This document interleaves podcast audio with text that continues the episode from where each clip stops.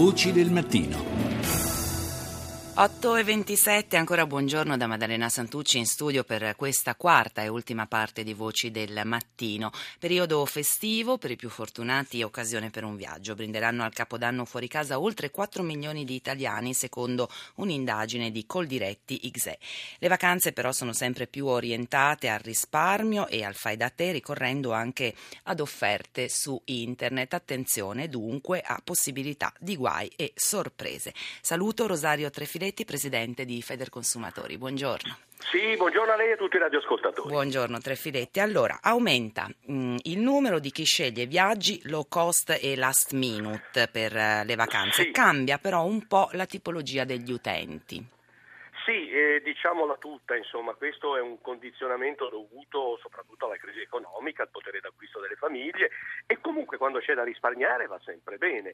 Ora questa nuova modalità che prima era eh, francamente ad appannaggio eh, dei giovani, di quelli che hanno più spirito d'avventura o che sì. altro, adesso comincia ad attraversare fasce eh, di età che sono intorno ai 40-50 anni anche, quindi è un bene perché così si può risparmiare. Però come giustamente lei eh, diceva prima, attenzione, esatto. perché, eh, perché, bisogna essere abbastanza pratici. Anche perché poi sono utenti un pochino meno smaliziati no? dei più giovani. Brava, brava, proprio così. Ed ecco perché noi diamo dei consigli che eh, speriamo essere infatti, per, infatti, per a cosa a cosa dobbiamo sì. stare attenti quando prenotiamo un viaggio, soprattutto se lo facciamo su internet? Sì, ecco, questa cosa, eh, i consigli che noi diamo sono assolutamente questi. Prima di tutto accertarsi che siano dei siti eh, seri, dei siti eh, consigliati,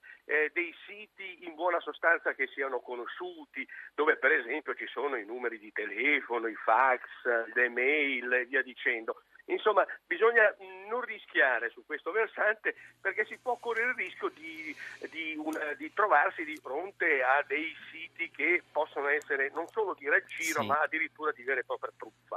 Questa è la prima questione. La seconda, ecco, attenti, ci si pensa poco, ma che siano siti eh, che abbiano appunto poi pacchetti di viaggio da sì. vendere di tour operator che abbiano la sede legale in Europa, sì. perché altrimenti si corre il rischio di, eh, in caso di raggiro, in caso di non conformità del pacchetto turistico comprato e via dicendo, beh, eh, ci si trova di fronte a delle normative che non siano quelle europee o italiane per difendersi in tema di risarcimento e via dicendo. Quindi attenzione che siano siti italiani, però tutto questo può essere anche superato in una fase, in una fase come questa, quando non si è molto pratici, sì.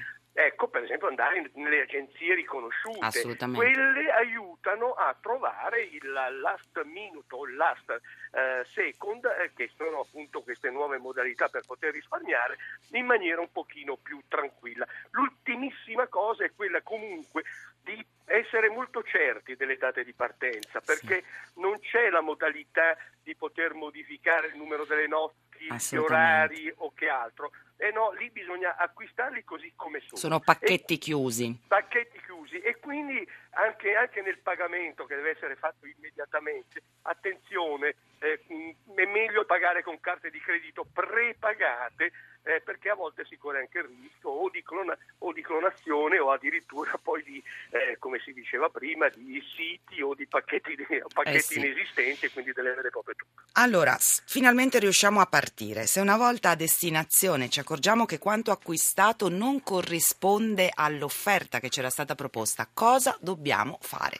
Anche qui ci sono regole ben precise e chiare. Allora, innanzitutto Beh, protestate immediatamente, se le cose non funzionano, se la, la camera d'albergo che prima sul depliant sembrava un salone, poi invece è uno sgabuzzino mm. dove a, a malapena entrate in verticale, beh, chiaramente protestate subito. E questo è il primo consiglio, protestate per, per, per poter risolvere il problema quando non in c'è loco. conformità in loco. Beh, la seconda cosa immediatamente è eh, quella, se non si ha la soluzione del problema, è quello di testimonianze. Adesso noi tutti abbiamo un telefonino con fotografie, filmati, prendete il maggior numero di testimonianze delle cose che non vanno, della non conformità, per esempio l'albergo non è vicino al mare come si diceva ma è a 10 chilometri, eh, la piscina che non c'è mentre invece era pubblicizzata e via dicendo.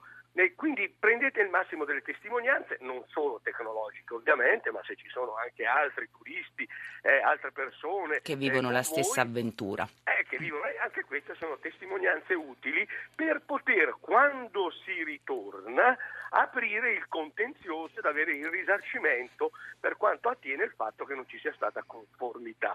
Però attenti, tutte queste testimonianze e la contestazione deve essere fatta entro dieci giorni dal rientro del viaggio, perché altrimenti si corre il rischio proprio di non poter eh, aprire questo contenzioso per il risarcimento. Una battuta per concludere, Trefiletti, se siamo all'estero, chi ci può fornire assistenza? Naturalmente se siete nei capoluoghi ci sono le ambasciate, ma ci sono anche dei consolati. Benissimo. Eh, queste strutture a cui ci si può. Faremo tesoro di queste sue indicazioni. Ringrazio Rosario Trefiletti, presidente di Feder Consumatori. 100 morti, ma in realtà sarebbero molti di più perché molte informazioni in certe parti dell'Africa occidentale semplicemente non siamo in grado di riceverle. Cinque paesi coinvolti, Guinea, Sierra Leone, Liberia, Nigeria e da ultimo ufficialmente adesso il Congo, l'Organizzazione Mondiale della Sanità l'ha definita la più grave epidemia degli ultimi 40 anni, difficile da ostacolare e alcuni paesi africani hanno chiuso le frontiere con altri paesi africani. Noi cercheremo di fare questo, rispondere ai nostri legittimi, alle vostre legittimi dubbi, preoccupazioni, parlare anche del, del siero, l'americano e l'infermiera eh, che, sono, che sono guariti, capire che cosa è successo anche in quel caso. E parlare di siero significa anche parlare di ricerca. È vero che si è cominciato a discutere di Ebola solo quando ha cominciato a colpire i non africani e non a caso è stato definito il virus dei poveri.